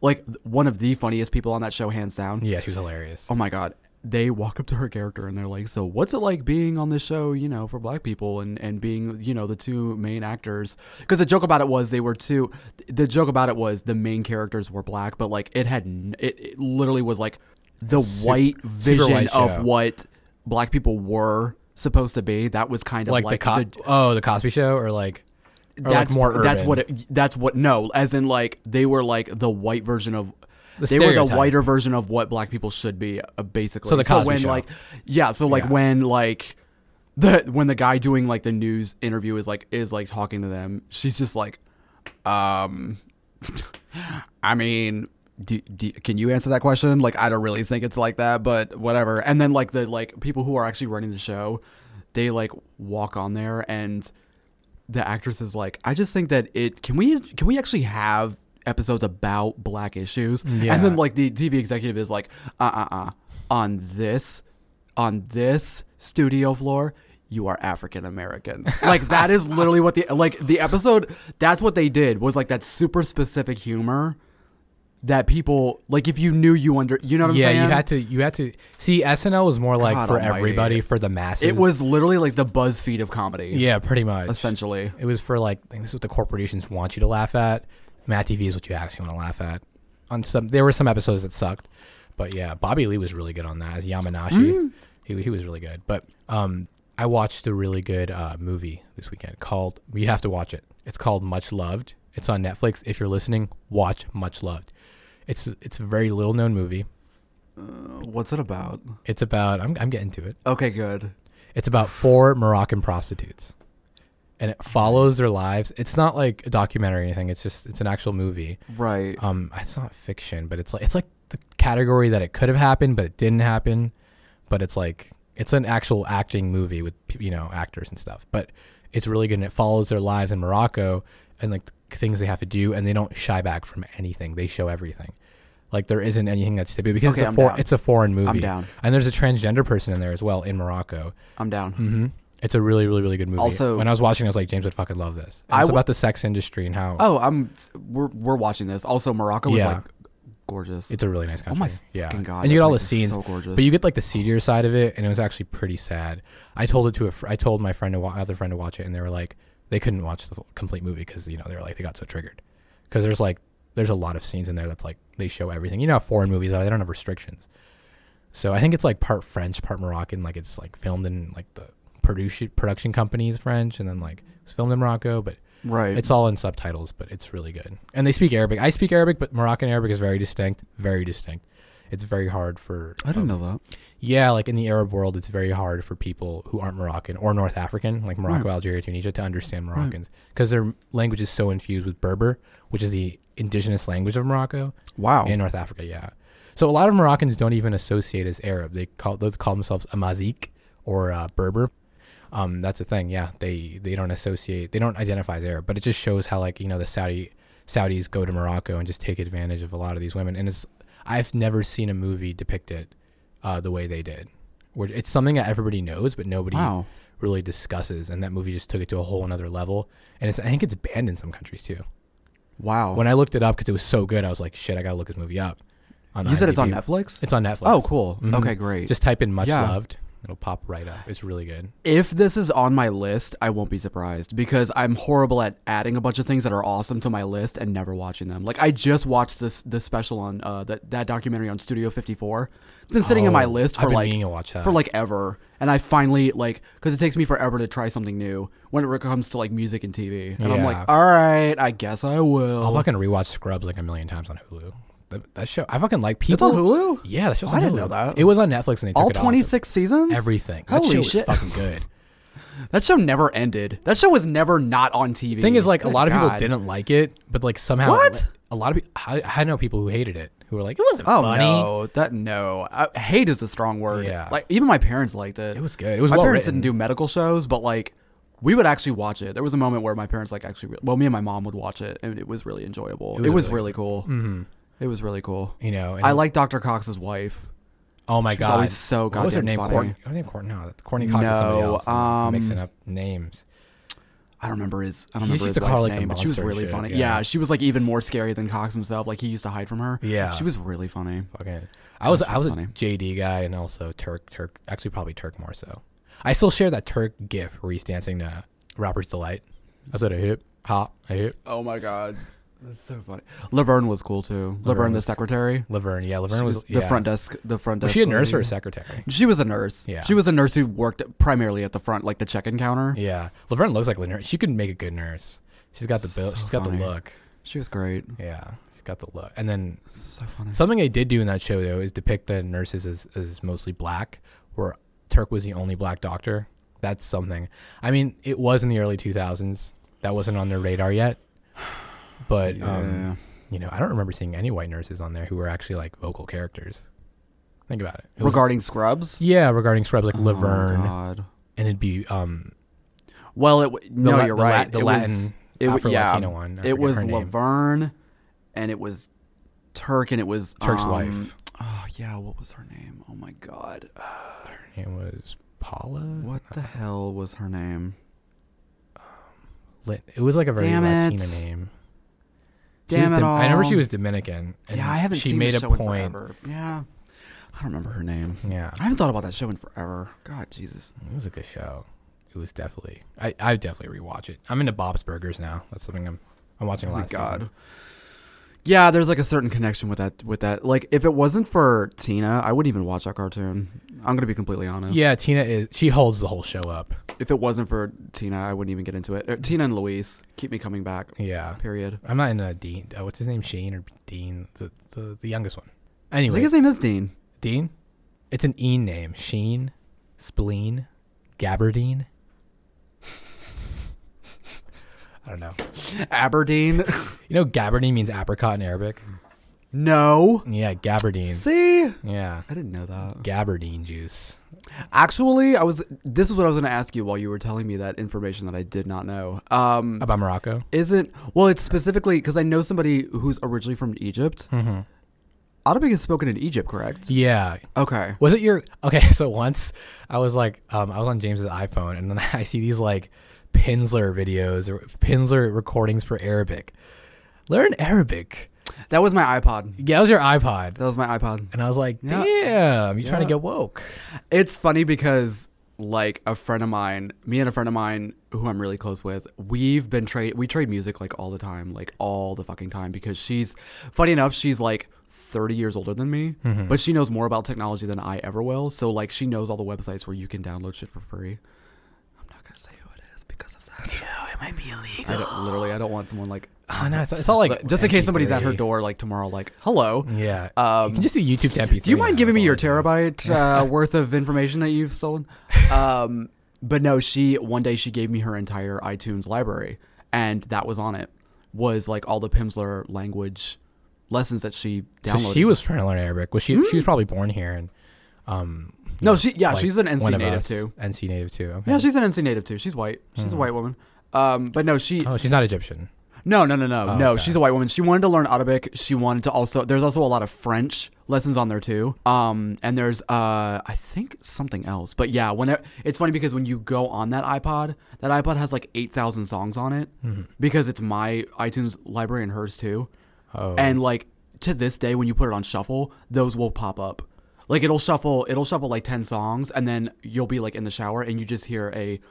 Now, we're going to go over Pimsleur Egyptian Arabic lesson four. Like that's what you. it's hear. all like tourist phrases. and it's like, damn it, it's Where not is the enough- hotel? Literally, and like it's too far for me to like change the song, and I'm like, oh well, I guess we're learning Arabic. Okay, that's fine. It's so funny. To this day, it'll come on the shuffle. I had this thing when I was in high school where I really wanted to learn German because I heard like one Rammstein song, and I was like, I gotta learn German to be cool. Oh, I think it was Du hast. Yeah. Probably was. I was on that train That's like their that's like their biggest song. it's like their only song in America. yeah. Dun and boo, dungeon, dungeon, dun Oh my boo, God. dungeon, scary. Oh Jesus Christ! oh God! It's, what were you saying about your Egyptian friend? I cut you off. No, I was just gonna ask if like that was if Arabic was the was the primarily spoken language there because I've obviously I mean I've obviously heard him speak over the phone and um I swear it was like he's spoken over the phone to somebody in front of me and I swear it was Arabic Yeah, e- Egyptians speak. Arabic. Um, Egyptian Arabic yeah A lot of people speak Arabic. It's like everywhere. Um, North Africa, the Middle East, um, even like the Comoros Islands, they speak Arabic. The Comoros Islands are like these like little islands off the Mm. shore of Africa, and I didn't know they existed, but they have like they, you know, it was like I think it was an an Omani colony, at some point. But yeah, they speak Arabic too, and then they have um, yeah, a lot of people speak Arabic. Parts of Turkey, Anatolia, they'll speak if they're near. Oh, the border, totally. mhm, they'll speak Turk uh, Arabic as well. Totally. Yeah, it's an interesting language. I genuinely didn't know that until he started. He's so fine. I need to text him actually, just because he's so fine. Oh, the Egyptian dude. Yeah, you know what? Inter- I don't know why I'm sharing this. Like you know this person as well, but interesting fact. we I all found know out- each other. exactly. like we're all like interconnected as Yeah. humans. Um, but like he also knows Russian.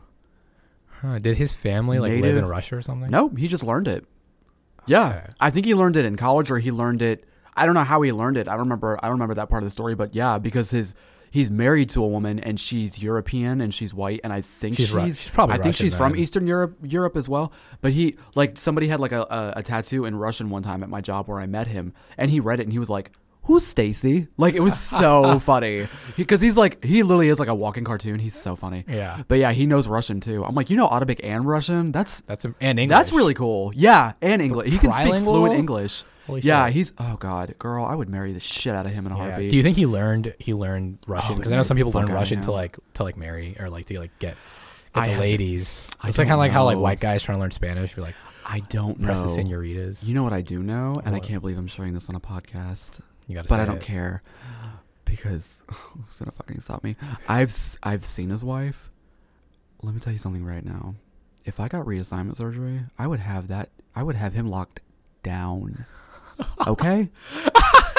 I've seen his wife. We are the same woman. Oh my god. Period. I saw her. I was like, oh fuck no. If I had a pussy, I would legitimately have this dude locked down Easily.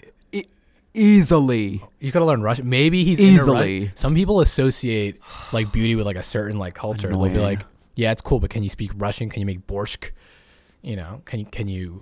Dude, I'm. I openly admit to people, I couldn't even get past the alphabet. The, it's hard. It's I like couldn't even get alien past. the- language. I could not get past the alphabet, and their alphabet is. I believe Russian only has their alphabet is twelve letters. Yeah. I couldn't get past it. I I literally could not do the accents and like the actual formation of the of the actual like pronunciation in my mouth. I couldn't do it. I was like, dude, I fucking suck at this. It was the same for Italian though. With Italian, a lot of like the a lot of the actual like pronunciations, I could not do. I was like, dude, I'm sorry. I guess Rolling I just am can you shitty roll your Rs? Italian. I can, but there's a certain like pronun- there's a certain um yeah, I, th- I believe it's one of their nouns, but in Italian there's like a double Y and the and this is how my instructor my instructor who was from Italy, you know, native born Italian. Um this is how he said you were supposed to pronounce it. He was like with the double Y, it's like the oi in onion. Like, like when you say pronouncing onion? when you say on, onion, onion, it's like nya. It's like the nya in onion. Nyechki. And it's it, I, like to this day, I couldn't do it. Like if that was ever in a word, I'd be like da da da da. Skip that word. Da da da. Like I could Like not, when you're reading in class it. aloud and Yeah, you I couldn't- the big word. I could not do it. I was like, dude, this. I'm sorry. I guess I'm just shitty at Italian. I know. I noticed something about gendered languages is that people who rap in gendered languages have an extremely unfair advantage because in gendered languages like Spanish, Arabic included, I'm sure Italian, a lot of like the the nouns will end in like an e for like women or like mm. an or you know have like an e sound for Of course. Yeah. So you can make a bunch of rhymes, you know, words rhyme if you just say them in the feminine. So you can just say, you know, it's Totally. not it's not fair. So people who rap in and out of languages and that language is gender language, think twice before you take this dude seriously. I'm just Oh my saying, God. or you know, woman seriously. That is probably It's a cheat. I know it's because I speak Arabic, and you know, I could easily freestyle Well, of in. Arabic. Yeah, No, of course, yeah. This is coming from Arabic. somebody who actually, of course, yeah. This is coming from somebody bilingual, of Mhm. course. It's it's interesting because like the challenging thing that I will tell people when they if they ever are interested in studying German or they want to study German is the one hang up that you can get is um the neuter or um is like the gender neutral because they have obviously masculine and feminine and they have a neuter and then category. exactly Mhm. that even for me and i've taken it i've taken german for like maybe four plus years to this day it still kind of trips me up Yeah, like you really do have to memorize the way things kind of go and it's shitty because the way that they've kind of built the language around is a lot of things that are feminine or have feminine elements to it have the feminine like a clock Yeah. is round oh, like a booty. That clock thick. I mean, anything. I- I mean, it, you know, sure, but Yeah. like, and then like something more square, like a door. what's I a believe cat? is masculine. Cat is feminine, right? I don't know. Because in Arabic it is. I should know. and then a dogs are seen as masculine. der Hund. Yeah, Yeah. der Hund is masculine, and a cat would probably, a cat would is most. I I would put money that it's probably Yeah. feminine, because they did that too.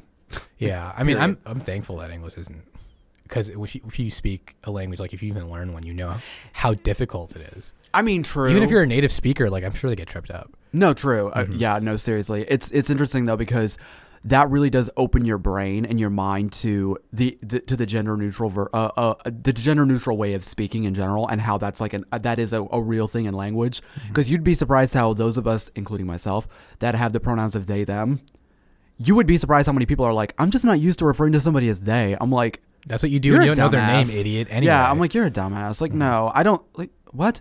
Well, we also don't. I don't look at a table and go, man, he's a good looking table. Like, fucking, are you kidding me? But like, what the hell? everything is like sexualized.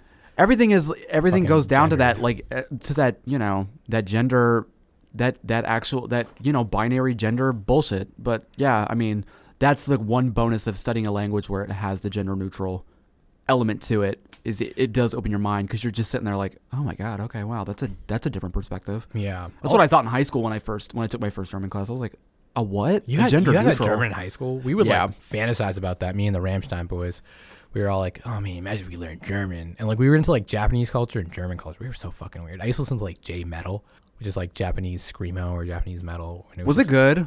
I heard it's good. It is. It is really good, it's But like now that I look back, I'm kind of like cringe. But I've it, heard Japanese punk is good too. Japanese punk is good. The band Yeah. I listen to is called Dir En Grey. I don't think they're active anymore. Like they, I- they changed their whole thing. I, I try to get back into it, you know, for old times' sake. Right. Time's sake, but, um, yeah. And then in German, I heard that the the words are made up of smaller words. Like every big word is just a bunch of smaller words. Like Of course, you know, like ambulance is what's ambulance. I I, know I couldn't tell you. It's like really long. I remember. I that. really don't know. Um, I, the a hilarious thing is, is um, gloves, hand shoes. That's literally what they are. Like, like translated to What is it in um, to German? Engli- Handschuhe. Handschuhe. Handschuhe. Handschuhe. Mm-hmm. Yeah, I I have a friend who lives in Switzerland, but they speak like Zurich, um, Zurich German, which is apparently it's very different. different. Yeah, It's different. That's that. Um, from where I've sat, Swedish is kind of more like. Um, it's like High German and It's Low more German, like Dutch, right? Isn't, yeah. yeah. there's like a difference. it's funny because Dutch, German, and, and Swedish are, are pretty similar. Because Yeah. I had no idea what Dutch sounded like, and I got the Duolingo app and I was learning a little bit of it. It's li- it's very similar to German. Yeah, and not even kidding. You're you. Dutch, right? Yeah. You're Dutch. It's I know, isn't that embarrassing? Yeah, really. Yeah, it's pretty cool. My mom's looking up the family history, but we have nothing. We have no Dutch like language in us or or, or anything. You you could probably look it up on. Um, my dad did the ancestry thing, Mm. and if you take the test, they have access to all the Ellis Island records. And I was actually able to find a great great uncle who like we never knew. We, my dad thought he was the first person in his family to come to the U.S. Mhm. And then he, we found like a great uncle who came. Because half my dad's family lives in Egypt. They're like kind of Egyptian. They're from South Egypt, but he came over here in like the here in like the like 40s or 50s, on like through Ellis Island. We never knew that, and that was cool. Like we could we could see like his transcript and like his like That's ship cool. log, like where he signed, like oh he was literate. Okay, they used to ask them that Mm. on the ship, like are you literate? Yeah. And like I don't know how they would test you because Yeah. like what if you only speak Arabic or read in Arabic? Yeah. Would you be considered illiterate in America? Probably, Mm. right? Completely different time. Mm-hmm. I I- also I think that's when they implemented American names, if I'm not mistaken. Yeah, like you did- like, they would either- change your name. Either they would change it, or you would have to have one on like the papers you brought with you, if I'm not mistaken. Like Yeah. from Europe here, you had to have like your new identity. You were like I at the mercy. Well, in a way, you were at the mercy of the person who registered you at Ellis Island. So if they had trouble pronouncing your name, you would just have to like they would just make it like an anglicized version of it. You know. So Yeah. like um, if your name was like Muhammad, maybe they'd call you Mo. If your name was Bilal, call you Billy. You know, just like Oh God. you know, they would just think of like that's for Muslim what? names. Oh God. You know, Billy. Fernando would become Frank, Oh Jesus. stuff like that. I don't know if they would change the last names though. That's a, that's a bit extreme even That's for America. Oh because my that's like your fucking lineage. That's how you trace yourself back. Exactly. It's funny that we're talking about this because um my mom's been doing that and she like loves it. It's fun. I love. she fucking that. loves it. She's like, I've learned so much about my family and this, that, and the other, because she has no idea about her Dutch roots. And I'm like, well, that's really cool, ma. Like, go off. Um, but yeah, Yeah. it's You should visit Amsterdam. I'm down to go. actually she's. Did I tell you this? Oh, you said that she she was going. Yeah, you told me that. Just Yeah, say it like- again because I don't think they didn't know. They're gonna be included. Come on, all inclusive package. I was just gonna say. Sandals Amsterdam. Really? oh, finally, they got my letter from three years ago. They answered my prayers. Um, no, but yeah, her boyfriend like surprised her with like a gift because she's never been to, um, she's never traveled abroad, but she's also never been to where she's actually from or where our her family's from. the motherland. Exactly. And he was like, Well, I'm going to pay for, you know, two tickets and this, that, and the other. I was like, Shit, okay. And my mom was like, I want to go with somebody and like this, that, and the other, but I don't know who to go with. And I was like, Me. But yeah, she she's planning on doing that next spring or summer. hmm And I'm like, Yes. Yeah, you should definitely get on that. It it's so funny because I'm having the conversation with her, and in the truly mother sense of what she. This is so funny because it's so her. Over the phone, she's like, "I'm trying to do the cheapest, most accessible way possible." I'm like, "Of course you are. Of course, the one time you're gonna go to Europe, probably you're going to be as cheap as fuck. Yeah. of course you are." You gotta, yeah, Because she's gotta always ball been out. that mom. She's Yeah. always been that mom. Oh my! God. I mean, ticket's already free. Like, live it up. Literally, it's like mother. Yeah. Oh, Jesus Christ. Do you feel like, like if you went there, do you have this fear? Because I'm just like literally like one generation removed from. I mean, I've been in the motherland. You know, I, Mm. I, I, I know, I know how it is there. But like for you, do you feel like if you went there, you feel like you'd be accepted as like a good little Dutch guy? Like, do you feel like it would? I, I wouldn't really care. yeah. I mean, I, I really, I really would not. What's I the mean, attitude what? towards like the ones who left in Europe? Because I know in Italy they hate them. I know in Italy, like the the Italian, the Italians and the Italian Americans, there's like this attitude of like you guys aren't Italian anymore. Stop claiming it. Like that was the thing with the Jersey Damn. Shore, yeah. Because the Jersey Shore cast kept saying we're Italian, we're Italian, and then like the Italians were like, "Yo, stop claiming us. You're making us look really bad." That was the thing I remember when That's that show was popping. That's interesting. I didn't know that. Yeah, like what's the Um, attitude within Dutch society, um, or German society? You know, I mean, any society in Europe.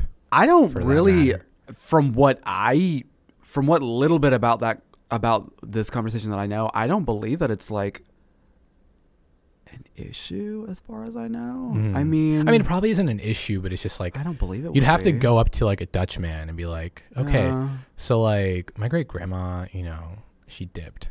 We still cool? Like, can I still? oh, would you qualify for no idea. citizenship? You know, I've asked that myself. Um, you might be able to if you can prove it. Like if you can get the records. No, it that's that's more of like a you have to you have to be the exact like kid. Like my mom would have had to have moved from there I see. in order for me to get it. No, trust me, been down that road, tried to get you that. try to get that. Try, oh yeah, that would have been totally tried to do yeah. that. I told my mom that she might do that though. She might be able to do that because her dad is from there. Oh, her dad's directly. She could definitely Yeah. do it. She can get Exactly. his birth certificate. Literally, that's what I said. I was like, Mom, I, you know, it's probably like a dead end road, or you probably aren't able to get dual citizenship, but you're probably able to do that maybe if you Yeah. look into it because he's actually like, Like my he spoke granddad- Dutch and everything. yeah, and my mom and my grandmother on her side too. And he's from there. Michigan, Yeah, they moved to Detroit. yeah. Detroit. Detroit has a lot of um a large, you know, Dutch, German. That's what she tells me. At the time when she was growing up there, it was a lot of, a lot of Europeans. Yeah. Mostly a lot of Polish people live there. Polish, Dutch. Yeah. Um, I want to say Irish. Yeah. Yeah. Oh yeah. I think most of the Central Europeans went to the Midwest because there was something called the Land Grant Act. I think that was what it was called, the Homestead Act. The Homestead Act granted if you were a white immigrant or a white person in general and you were willing to farm Midwestern, were given like a large acre, like a large portion of land Hmm? for free as Yeah. long as you settled that land. And it was to encourage, you know, settlements and, you know, Totally. the deconstruction of Native American, you know, you know, tribes and all that, and, and presence. So that's what a lot of them did, and a lot of them were farmers in Europe as well. So it translated pretty nicely because it was like we know how to do it anyway. We'll God. just set up uh, set up shop in the U.S. no So, kidding. yeah, it was like Little House on the Prairie and all those themed stories It's true. in that regard. That's true. Denmark, no, Netherlands. That's where you're from. Shit. The Netherlands. Yeah. It's true. All right. We should wrap it up. Let's get, do it. and Get going. I know. I Um, yeah. know. know, we should get going. We've been on this for a minute. I, But this was a really good- this is a really good Uh, podcast. Oh my god! I This hope is the best one I've done so far. I Legit. hope. Oh my Yeah. god! We, and we could we, we could still keep going like a freaking marathon. So Actually, that's true. yeah, easily. All right. Thanks for listening, everybody. Um, James, shout out your Instagram. James also does graphic design work, and she's really, really, really, really good. I encourage you to go purchase her stuff. True. It's true. It's true. I'm like an amazing designer, but I'll post the link. Th- As well. you. I'll post yeah, the that would be easy. Um, yeah. If I mean, if you want to follow my Instagram, I have a like personal one. That's Kate Bushington, and that's literally like Kate Bush, the 1980s singer, but T O N at the end. Um, and my actual graphic design Instagram is James Bourke, B O U R K E design. So yeah, you know, stop on by. And also follow us uh, on Twitter at the at fairest of them all. They couldn't fit the. It's just fairest of them all for Twitter. Instagram is the fairest of them all, and Facebook is the fairest of them all as well. And if you want to be on the podcast, just shoot me a DM or an email at the fairest of them all at gmail.com. Uh, we're going to be doing a segment called Telegram from Mr. Charlie Parker. So send me your telegrams of questions, comments, or concerns, anything, advice, and we'll talk about it on the podcast and we'll shout you out if you want. If you want it to be anonymous, please specify that in the message. Thank you very much and bon voyage. Bye.